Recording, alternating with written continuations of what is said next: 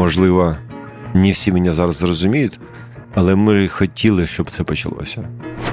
Під час активних військових дій ми не маємо права бути толерантними. Як Янукович внезапно втік, так внезапно зникне і Росія і Путін. Неможливо відібрати у людини це те, що внутрі нас, це любов і віра. Привіт, мене звати Володимир Анфімов, а це інше інтерв'ю. Подкаст, в якому ми розмовляємо з українцями, які творять сучасну історію нашої країни. Якщо ви з нами вперше, раджу підписатися на інше інтерв'ю, аби не пропустити свіжий випуск. Зробити це дуже просто: заходите в зручний для вас застосунок для прослуховування подкастів Apple або Google Podcasts, Spotify або будь-який інший, знаходите інше інтерв'ю і натискаєте кнопку Підписатися. До речі, деякі застосунки дають можливість оцінити подкаст та залишити відгук. Буду вдячний, якщо ви це зробите. Мій сьогоднішній співрозмовник капелан Сергій Дмитрієв. Із самого початку російсько-української війни він знаходиться поруч з українськими воїнами. У 2014 році на добровільних засадах отець Сергій став капеланом 30-ї окремої механізованої бригади. Пізніше став капеланом офіційно. В цьому році Сергій Дмитрієв був призначений офіцером капеланської служби командування сил ТРО. А отже, саме на нього покладено відповідальність з розбудови системи капеланської служби в силах ТРО ЗСУ. Крім цього, отець Сергій, заступник голови синодального управління соціального служіння Православної церкви України. А ще він один з ініціаторів ідеї відкриття стіни пам'яті загиблих біля Михайлівського золотоверхого монастиря у Києві. Наша розмова відбулася в день, коли російська армія в черговий раз обстріляла багатостраждальне Запоріжжя і влучила ракетою в житловий будинок. Я почав із запитання, що отець Сергій відчуває, коли бачить такі новини. Ну, напевно, що за 9 років війни ти просто нічого не відчуваєш. Ну, тобто ти звикаєш. А Я взагалі не дивлюсь новини. Mm. А, Про ракетний удар Запорожья я узнал від наших хлопців, які були в сусідньому будинку. Меня набрал Саша Матіш, мій друг. І він каже: говорит, просто позвонив і сказав, що я тебе люблю. Скидывает відео це палаючого будинку. Mm-hmm. Каже, ми отут поруч, прямо каже, там в 50 метрах ракета, говорит, тільки вийшли на вулицю, прилетіла ракета. Ну, от ми живі всі, і слава Богу. Ну, а позавчора, чи три дня три дня тому, е, наш священник в, в Херсоні, е, ми е, подарували машину, яка працює зараз як гуманітарний е, транспорт. Е, вони приїхали з виїздів, роздавали гуманітарну допомогу е, цивільному населенню, є, є діти. Це були дитячі набори, продуктові, там гігієна. І Він каже: бачиш, що літить дрон, думав, що це наш. Е, зайшов в церкву, е, взрив, е, фугас від автобуса ну, вилітають стекла, він весь. Тобто він так чудом став так би, живий. Я кажу: ну ти мене сфотографуй, скинь відео, мені скидає відео, заходить знову в храм, каже, я поки відео знімав, дрон повернувся, говорить, ще один ракет, ще одна ракета, ну, це фугас ще один. Говорить, від автобуса взагалі нічого не залишилось. Але церква врятувала в прямому сенсі. Ну, церква також там двері повибивала, там вікна. Ну, і так ми живемо в цьому просто. Це щодня такі речі.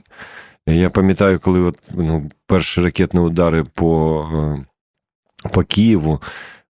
Я зараз там виймаю житло на вулиці Антоновича, це mm-hmm. прямо дуже близько до парка Шевченка. І у мене там вдома така перевалочна база, ж люди кажуть, от взриви, там окна вилітають. А я там приїхав з Донбасу, я якраз там був невиспаний е, е, кішка, яка на підвіконні сиділа, її зерною волною вибросила в, в квартиру. Ну, вийшов на балкон, взяв чай, дивлюся, йде чорний дим, все, там люди бігуть. Е, тобто, ну просто звикаєш до цього. все. Ну і, мабуть, коли повертаєшся з звідти ті події, які тут, вони, ну і атмосфера, ну, тут, вони не йдуть в жодне порівняння. тут нічого не не відбувається ну, для мене. Тобто, ну, працює все добре, да, тут можуть прилетіти ракети, ми всі живемо в умовах війни. Треба просто розуміти, тут як лотерея просто. все. Я дуже часто чую від військових е, те, що війна це як лотерея, що ти можеш бути скільки завгодно а в тебе навичок, вмінь, але гинуть, гинуть всі. Я знаю, що повномасштабну е, війну ви зустріли на Донбасі е, е, під Бахмутом. Ви знаходилися, і незважаючи на те, що ви з 2014 року на фронті, наскільки я розумію, ви не очікували, що наступ буде настільки повномасштабним. Чи це так? Чи було у вас здивування масштабу, принаймні? Так було, тому що ну, якби я людина, яка. Ну, е, якщо я був би росіянином і там приймав би командування, е, і ти, наприклад, на Київ, це смерть. Угу. Ну, я не знаю, ну, звичайна статистика, вона відкрита була ну, в, в мережі Центру соціальних служб. В Києві е, на час повномасштабного вторгнення проживало 24 тисячі ветеранів. Це люди, які пройшли бойову підготовку, бачили, що таке війна ну навіть візьмемо з них ну, 10 тисяч та, супер навчених людей. У багатьох, у кого там є був дозвіл на зброю, чи там знають, як користуватися. Е, ну, от 10 тисяч людей це три бригади, угу. три бойових бригади. Тобто, ну, заходити в е, місто, де патріотичне населення, е, де проживає 20% населення України, чоловіки патріотично налаштовані, це просто йти на смерть. Я не знаю, це треба було брати мільйон людей. Угу. І для мене це було просто нелогічно робити повномасштабний наступ, е, вторгатися в Україну. Е, і ми очікували, ми говорили про те, що це будуть якісь активні дії на Донбасі. Угу. Звичайно, ти довіряєш і маєш довіру до президента до якісь там служб, там, та, і коли ми чули е, з там розмови від різних наших партнерів, міжнародних там дипломатів, які мені казали, що треба евакуюватись, там родини вивозити. Я ну, до послі, е, до саме до останньої хвилини я думав, що в такому масштабі це не буде. Що там ракети, все, тобто, ну, не хотілося це вірити. Угу. І коли це почалося, яка у вас перша думка про мене? Ні, ну почалось, почалось, та що. Е, ви знаєте, ми колись нещодавно я сидів е, зі своєю знайомою, і ми говорили про це. І знаєте, була така думка, можливо, не всі мене зараз зрозуміють, але ми хотіли, щоб це почалося. Ми, люди, які були на війні з 2014 року, коли не замічали, коли е, ну, говорили, що щось там відбувається на Донбасі, десь там є війна, но це не була суспільна трагедія всіх людей. Угу. Е, Ну, десь ми так жартома казали, що от поки не прийде війна в кожний будинок, в кожну домівку, в кожну родину, е, люди не будуть змінюватись. Можливо, десь ми і хотіли, щоб е, ну, це вже торкнулося кожного, щоб було розуміння. Е, не в плані того, щоб да, е, біда прийшла в кожен дом, uh-huh. а щоб люди просто зрозуміли, що відбувається протягом восьми років. І усвідомили ризики, які це несе. І повага до військових, і до ветеранів, і що нам треба озброюватися, що нам треба бути більш міцнішими, допомагати один одному, бути разом, об'єднаними. Коли у нас От зрозуміть, якщо б московського патріархату не було б уже 2014 року. Якщо б не було ОПЗЖ з 2014 року, якщо наші ЗМІ, е, наша культура е, також була е, підтримана там Міністерством культури, бізнесом, людьми з 2014 року, щоб російські книжки, це ну, автобуси, які ходили там, я там в Рівне, 19 рік об'ява на церкві Московського патріархата екскурсія по Золотому кольцу. Е, там транспорт, торговля, там, там все. Ви були одним з перших е, священників, які перейшли з московського патріархату е, в Українську православну церкву. Е, і чи правильно я вас розумію, що якби більшість ваших, ну якби більшість священників зробили так само, то це би кардинально вплинуло на історію України і на подальші дії? Ну я вам так скажу, що після звільнення Херсона. Угу нашими військами, е, я зустрічався зі священниками, які пережили окупацію або були вимушені виїхати, потім повернулися. Я був на другий день. І я задавав пряме питання: якщо би е, в Херсонській області, наприклад, в 2014 році, уявимо собі, угу. що всі перейшли до тоді Київського патріархату, зараз до Православної церкви України, чи ворог на окупованій території Херсонської області, чи він змог а просунутись так?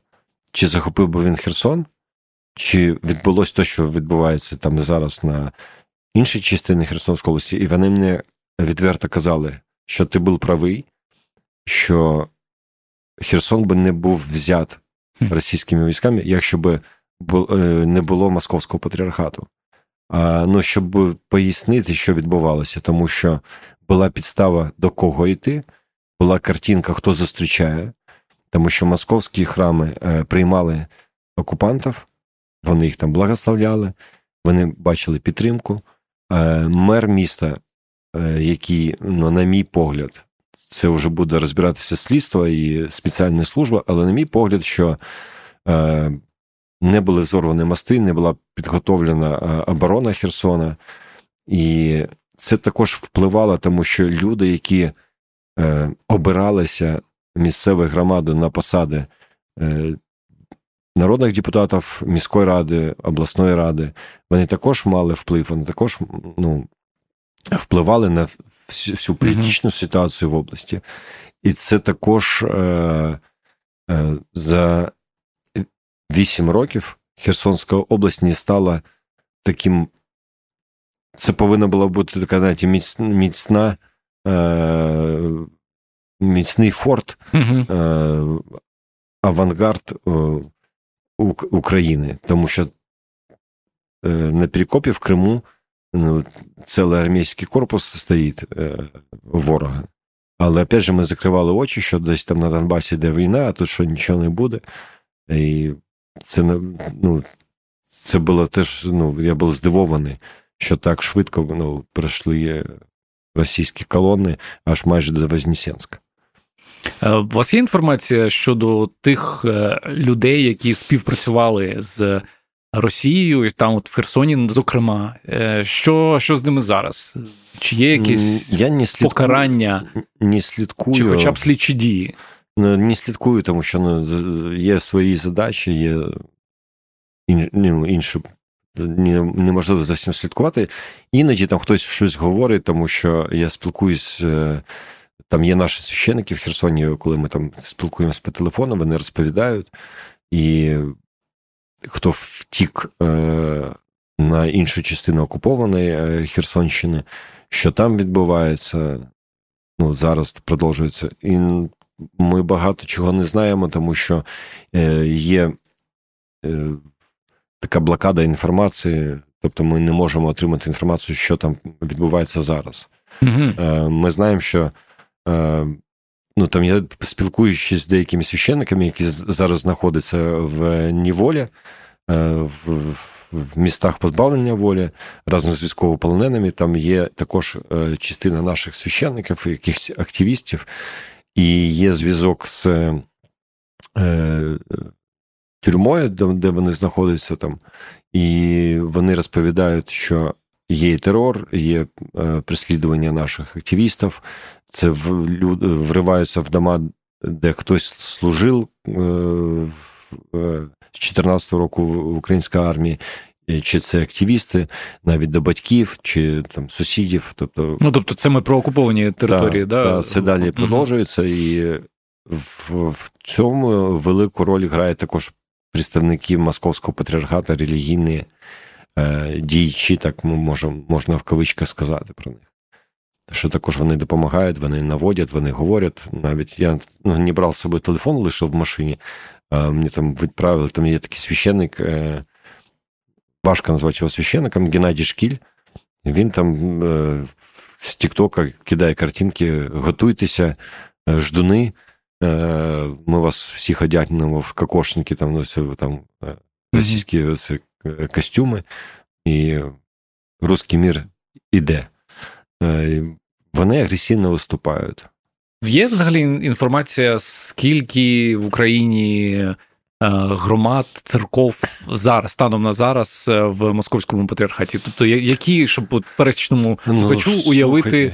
Е... Ну, ну багато. Ну, багато. Досі Києво-Печерська лавра, досі на сьогоднішній день ми з вами тут сидимо, вона знаходиться в духовній окупації. Угу. Вона не передана українській церкві.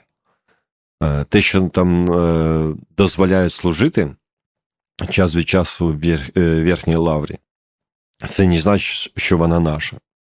Хм. А я так хочу сказати, що до нас там часто звертаються ті самі переселенці і кажуть, що чи можна там переночувати, наприклад, в Михайловському монастирі. Так у нас не то, що немає міст, місць для людей, щоб посити. У нас там навіть військові, які приїжджають на один день, як хтось просто в офісі спить на е, стільцях. А, І у нас нема приміщень навіть. Тобто ми українська церква, яка не має у власному будинку е, не тільки храмів і приміщень, щоб навіть там ту саму соціальну допомогу е, ну, там, з людьми там е, проводити. І більшість храмів е, сьогодні в Київській області це храми Московського патріархату. Більшість. Більшість в той самій Бучі, Ірпіні, це храми Московського патріархату. Як ви бачите, якою має бути державна політика?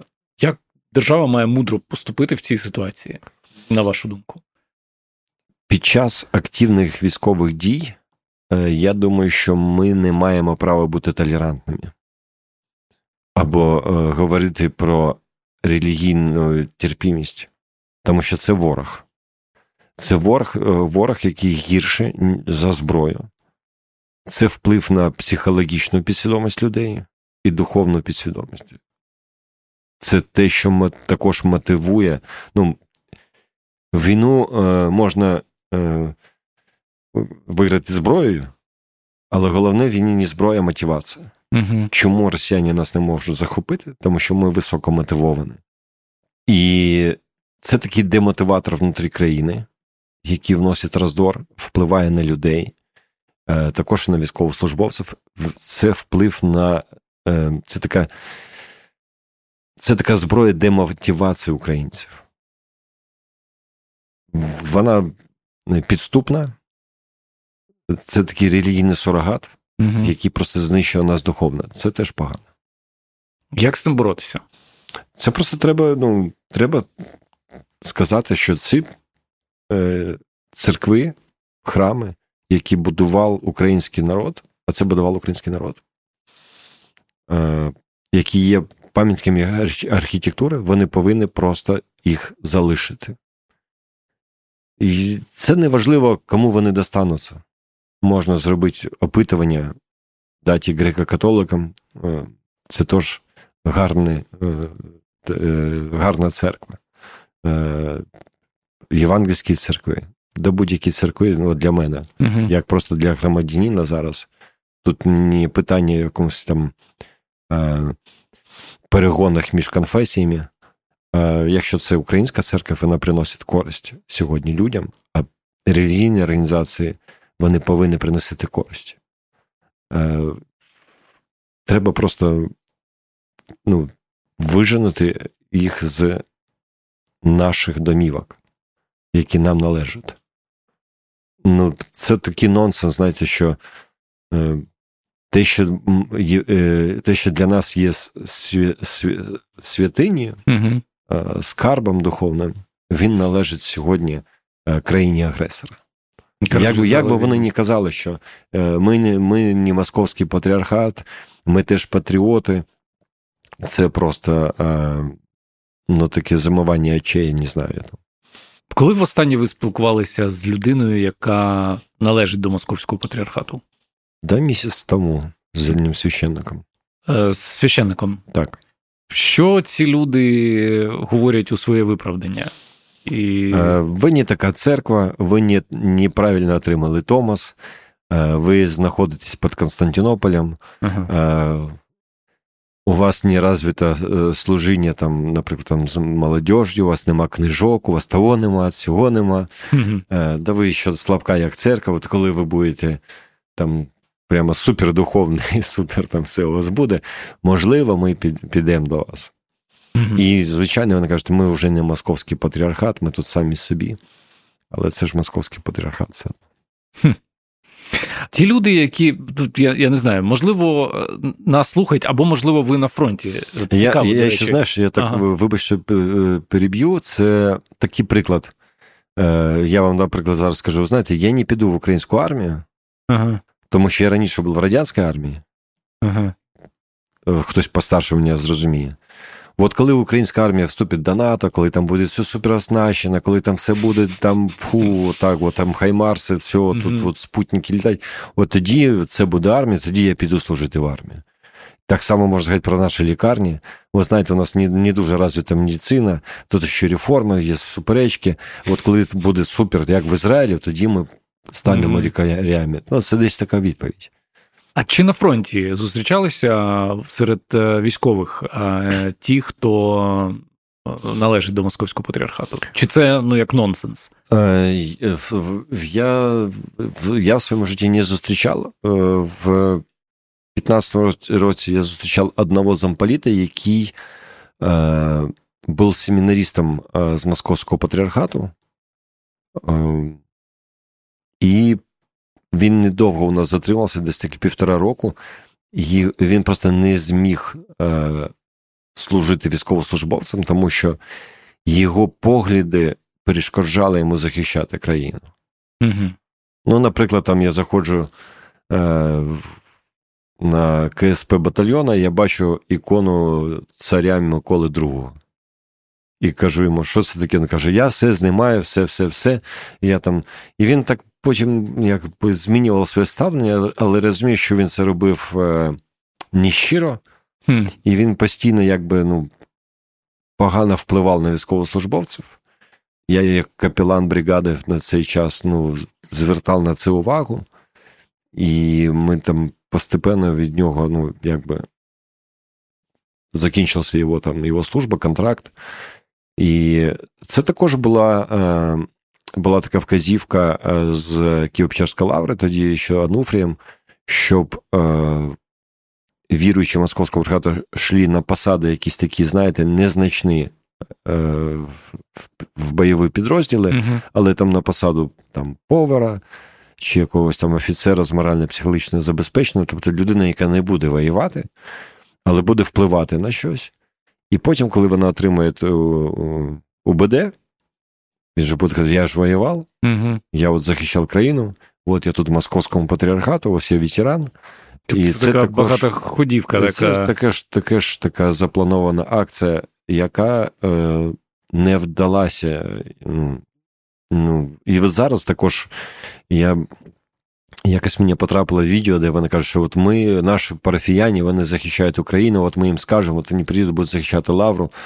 А парафіян насправді нема. Е, люди, які захищають країну, вони дуже чітко розуміють, коли вони є на війні, вони дуже чітко бачать, що таке московський патріархат, і людина більш стає свідомою. Ну зараз вони намагаються, наприклад, от позавчора е, священник, наш капелан з Чернігівської області, він позвонив, що представники московського патріархата, не говорячи, що це вони. Вони кажуть, ми, українські священники, ось привезли огірки, привезли там якось там 2 кілограми сітки, якось там, ну, щось таке таке mm-hmm. незначне. Але вони переробили багато фотографій, виставили у себе на сайті, е, на сторінках соцмереж, що вони допомагають військовим. І просто я позвонив в цей підрозділ, сказав, що не беріть допомогу навіть. Тому що ну, ми не потребуємо банку огірків і мішок картоплі. Угу. Держава нас цим забезпечує. Є багато волонтерів, які забезпечують. Ми не сидимо голодні а, на фронті чи десь, чи тут в, в пункті постійної дислокації. І, Але це використовується як пропаганда потім вони збирають ці фотографії, показують, що от вони допомагають армії, що вони тепер патріоти, що вони так би вне політики, вне війни. Насправді це так. Ну, тобто, рука ФСБ відчувається дуже чітко. Ну, знаєте, що саме саме е, смішно, що ці люди це роблять добровільно, щоб залишитись, е, щоб залиши, залишитися в цих е, храмах, які ми будували. Е, коли я кажу, ми будували, тому що це будували за наші, за наші кошти, або за кошти олігархів, які корупційними е, різними схемами вкрали гроші українського народу, тобто у нас з вами як платників податків. Мене зацікавила одна ваша цитата. Ви сказали, що зараз усі почуття загострилися. Е, хто був атеїстом, став ще більшим атеїстом, а хто вірив, ще більше довірився Богу. Натомість роль церкви, не тільки нашої, величезна. Я вважаю, що якби не віра, релігія, церква і релігійні організації, то ми програли б цю війну. А можете розвинути цю думку? Чому ви так вважаєте? Е, це мої спостереження, тому що людина так е, народжена, те, що ми все одно в щось віримо. І це такий стержень, який нас тримає. Е, Ну, навіть, знаєте, я там е, місяць тому. Е, Моя моя бригада вона була на відновленні декілька днів, і хлопці, які от просто були вивезені з е, передової, вони проходили відновлення там буквально декілька днів. Було поповнення, багато втрат, поранених. І перше, що їм казав, і вони знали, що вони от завтра заходять на позиції, і що багато з них просто хтось не повернеться, це свідомо. І знаєте, тут е, не треба говорити якісь такі там великі слова, тому що кожен знає, куди він попав і що він робить. Е, мотивувати не треба людей. Але перше, що я казав, що е, Бог є в кожному з нас, і в першу чергу вірте в саме себе. Mm. Довіряйте собі, тому що віра є в нас, кожному з нас. А потім довіряйте комусь з ваших побратимів, з ким ви тому що це довіра в товариша, які поруч, побратима, це також важливо. А третє, я кажу, це вже від ваших релігійних поглядів. Е, чи ви будете вірити в Бога, це те, що нас тримає. І, наприклад, зі 100%, хто приходив на молитву, вона була завжди добровільна. Приходили всі. Хм. Навіть ті, які казали, що ми не віруємо, але ми хочемо бути присутніми під час молитви і взяти благословіння, ми не приходимо. Це, напевно, єдине, що, знаєте, неможливо відібрати у людини. Це те, що внутрі нас. Це любов і віра, тому що ми захищаємо те, що ми любимо, в те, що ми віримо. І можна багато говорити різних таких філософських там, релігійних речей, але так би хочеться просто, хто нас слухає, донести до людей. Тому що ми можемо переживати труднощі, але віра може зігрівати. Віра в перемогу, віра в наших дітей, в майбутнє України. Це те, що ми віримо в це. Якщо б ми не вірили, ми б зібрали речі, поїхали, не знаю, там до Польщі, Америку. Е, вибір зараз дуже багатий. Ми б могли б просто здатися. Е, а що тримає віру також? Е, людську віру. Можна називатися вищою силою, Бог, людина. Е, як капелан просто не хочу ну, свої релігійні переконання, да? тобто те, що мені тримає, а то, що так би багатьох е, сьогодні людей. І якщо ми би, наприклад, у нас був би тільки московський патріархат в Україні, чи витримали би, задайте це питання. Це ж би були браття там і так далі. Чи залишилось би, тому що віра, вона також консервує і зберігає нашу культурну ідентичність. Ну, візьмемо це саме Великдень. Можливо, не всі є віруючі, але Великдень це є державне свято, і всі його святкують. Ну, неважно як. Да? Хтось в церкві святкує, хтось просто вдома, для нього просто це якесь свято. Різдво, і воно особливе Різдво. Українське Різдво відрізняється від російського Різдва, якого нема майже, від польського Різдва, німецького Різдва, американського Різдва. Це саме українське Різдво. Угу. І ми також захищаємо наші традиції і калятки, і різдвяні традиції. І якщо це трійця чи якісь ще інші там свята, але вони також е, будують нашу самоідентичність, українську культуру, яку ми також захищаємо. І з цього витикає і свобода, якщо ми беремо там Григорію Сковороду, е, наприклад, і його е, філософські такі трактати, пісні, які він. І у нього є дуже е, гарні слова е, під час різдвяних писень. Е, він там пише: Дух свободи внутрі нас родить. Внутрі нас родить дух свободи. Хм. Це ну, такі споконвічні слова, які закладені в нас, як просто генетичний код, і е, в, навіть в калядках також дуже багато саме про волю, про свободу, про любов до людей. І тому я можу сказати, що віра нас тримає, що нація, яка має свою релігійну дічічність, це також є захистом. Ще такий приклад приведу на прикладі кримських татар, коли в 44-му році кримських татар вивозили з рідної землі, е, все, що вони брали з собою, а їм не дозволяли нічого брати, да, то, що вони мали в руки взяти, вони брали Коран. Угу. І їх релігійна ідентичність уже в Радянському Союзі тоталітарному режимі їх також рятувала, як як народ, те, що їх об'єднувало за релігійною ознакою також, не тільки за національною. І багато таких прикладів можна говорити також. В помітив, що в багатьох інтерв'ю е, вам запитують, е, вас запитують про заповідь не вбий, і в якомусь останньому ви сказали, що вже досі годі мене про це питати, тому що є величезна різниця між запланованим вбивством і ситуацією, коли ти вимушений захищатися зі зброєю в руках. І це дуже логічно. Але мені цікаво, що ви думаєте про такі ідеї, які е, інколи з'являються е, в просторі, хтось їх озвучує, що що ми маємо мститися. Що от сьогодні прилетіло по Запоріжжю, що давайте так само там, я не знаю, по Ростову так само дамо, не по військовому об'єкту, щоб вони відчули. Що що ви про, про такі думки думаєте? Я е, також можу сказати просто словами моїх офіцерів, досвідчених офіцерів, які Е, офіцери, які воюють і захищають з 2014 року, і я знаю їх е, молодшими офіцерами на час в 2014 році їм було 23 роки. А зараз це вже досвідчені полковники, які командують бригадами або батальйонами, і вони завжди були проти помсти. Mm. І вони кажуть, що ми не такі, як вони. Ми люди, які мають честь і не будуть мститися. Хм.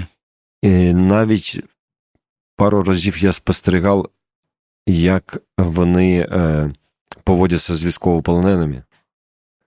Е, Як наші поводяться, да? так? Угу.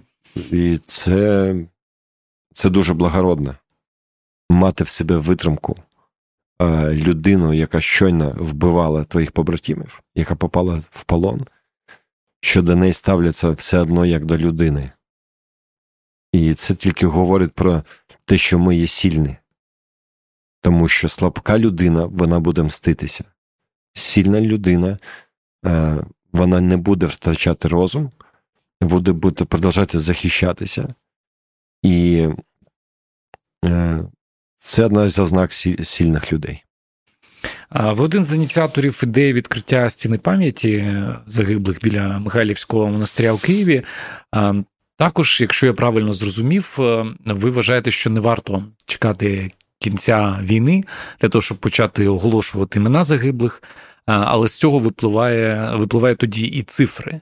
Знову ж таки, наскільки я розумію, головне там військове командування наше не поділяють ці думки. Чому вам здається, що потрібно називати імена і потрібно ну, відповідно автоматом називати цифри? Чи це не зашкодить дійсно? Е, я можу ну, можу помилятися також, та, тому що, можливо, е, люди, які сьогодні е, займаються ну, вищим командуванням, да, і це там проблеми безпеки. Я просто як людина хотів би, щоб весь світ бачив, хто і якою ціною ми обороняємо свою свободу. Я думаю, що нам нема е, що скривати, тому що все одно е, західні аналітики і ворог також вони мають якусь приблизну цифру. І, Але це це не значить, що ми будемо е, не, не будемо говорити, хто загинув. Тому що якщо ми називаємо е, ім'я да Вінчі, угу. героя України, який загинув, але чому ми називаємо ім'я простого солдата, який також загинув? Він такий самий герой. Він так загинув так само на полі життя. бою. Е, ми так само його ховаємо з почтями, але ну, багато хто не знає прізвища. А він такий самий герой. І я думаю, що всі герої сьогодні рівні. І їх імена повинні знати. Нехай це буде мартіолог е, чи віртуальний пантеон, але він потрібен потрібен для батьків, е, для дітей. І ну, коли приїхав Байден е, в Київ, він пішов до стіни пам'яті. Так. Але добре було, щоб Байден побачив, якою ціною сьогодні е, він може приїхати в Київ і спокійно робити фотографію. І побачив би обличчя і вік цих мужних жінок і чоловіків, які сьогодні віддають життя. Це для мене це дуже важливо. Дев'ять років вже триває війна. Ви її спостерігаєте максимально близько. Як вам здається, як і коли вона закінчиться? Ну, прогнозувати дату неможливо. Один із е, старих священників він казав, що е, як Янукович внезапно втік, так внезапно зникне і Росія і Путін. Хм. Напевно, що це буде перемога настане тоді, коли ми вже не будемо її чекати. Можливо.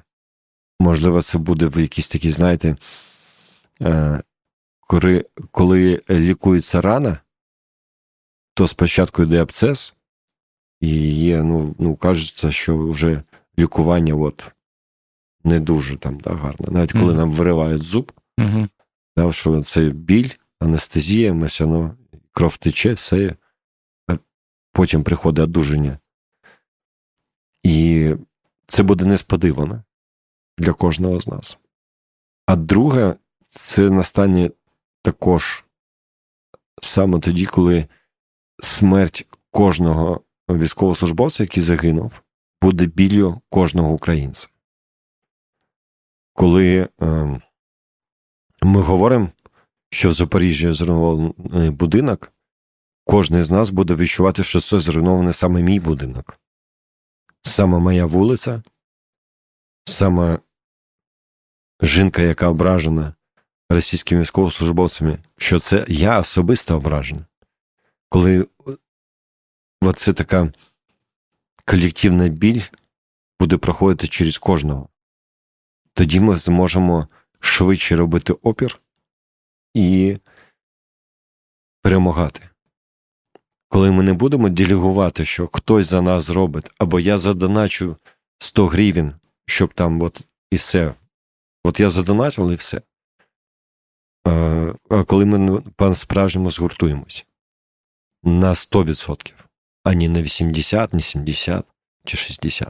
Хочеться на якійсь е, позитивній ноті закінчити, е, якщо це можливо, говорячи на таку непросту тему. Що особисто вам е, дає сили триматися стільки років? Ну, це люди, які поруч, в першу чергу. Е, напевно, що би всі би хотіли би почути, що Бог мені дає триматися молитва, але це не так. Тому що для мене це люди, яких посилає мені Бог. Хм. І Це кохана людина, яка там зранку мені посміхається і пиклується. Це просто кішка, яка живе. Це друзі, це кава, це посмішка військовослужбовців, це це дає триматися. І це віра в перемогу. Будемо сподіватися, що вона настане швидше, ніж ми цього чекаємо. Я вам дуже вдячний за цю розмову. Дякую. Дякую. Друзі, нагадаю, що існує простий, але дієвий спосіб підтримати подкаст інше інтерв'ю. Це стати нашим патроном. За це ми підготували для вас спеціальні бонуси, зокрема, можливість слухати випуски раніше за інших. patreon.com інше. В цьому сезоні ваші донати ми спрямовуємо до благодійного фонду Підтримай армію України, який з 2014 року надає допомогу українським військовим. Якщо вам сподобався цей випуск, будь ласка, поділіться ним з друзями та поставте оцінку на Apple Podcasts або Spotify, якщо слухаєте нас на цих платформах. На сам кінець кажу дякую нашим інформаційним партнерам на часі. Це медіаплатформа сучасних українців, де можна читати та публікувати класний контент, а також дізнаватися, і обговорювати найсвіжіші новини на часі.ком. З вами був Володимир Анфімов. Підписуйтеся на мене у Фейсбук та Інстаграм. Почуємося.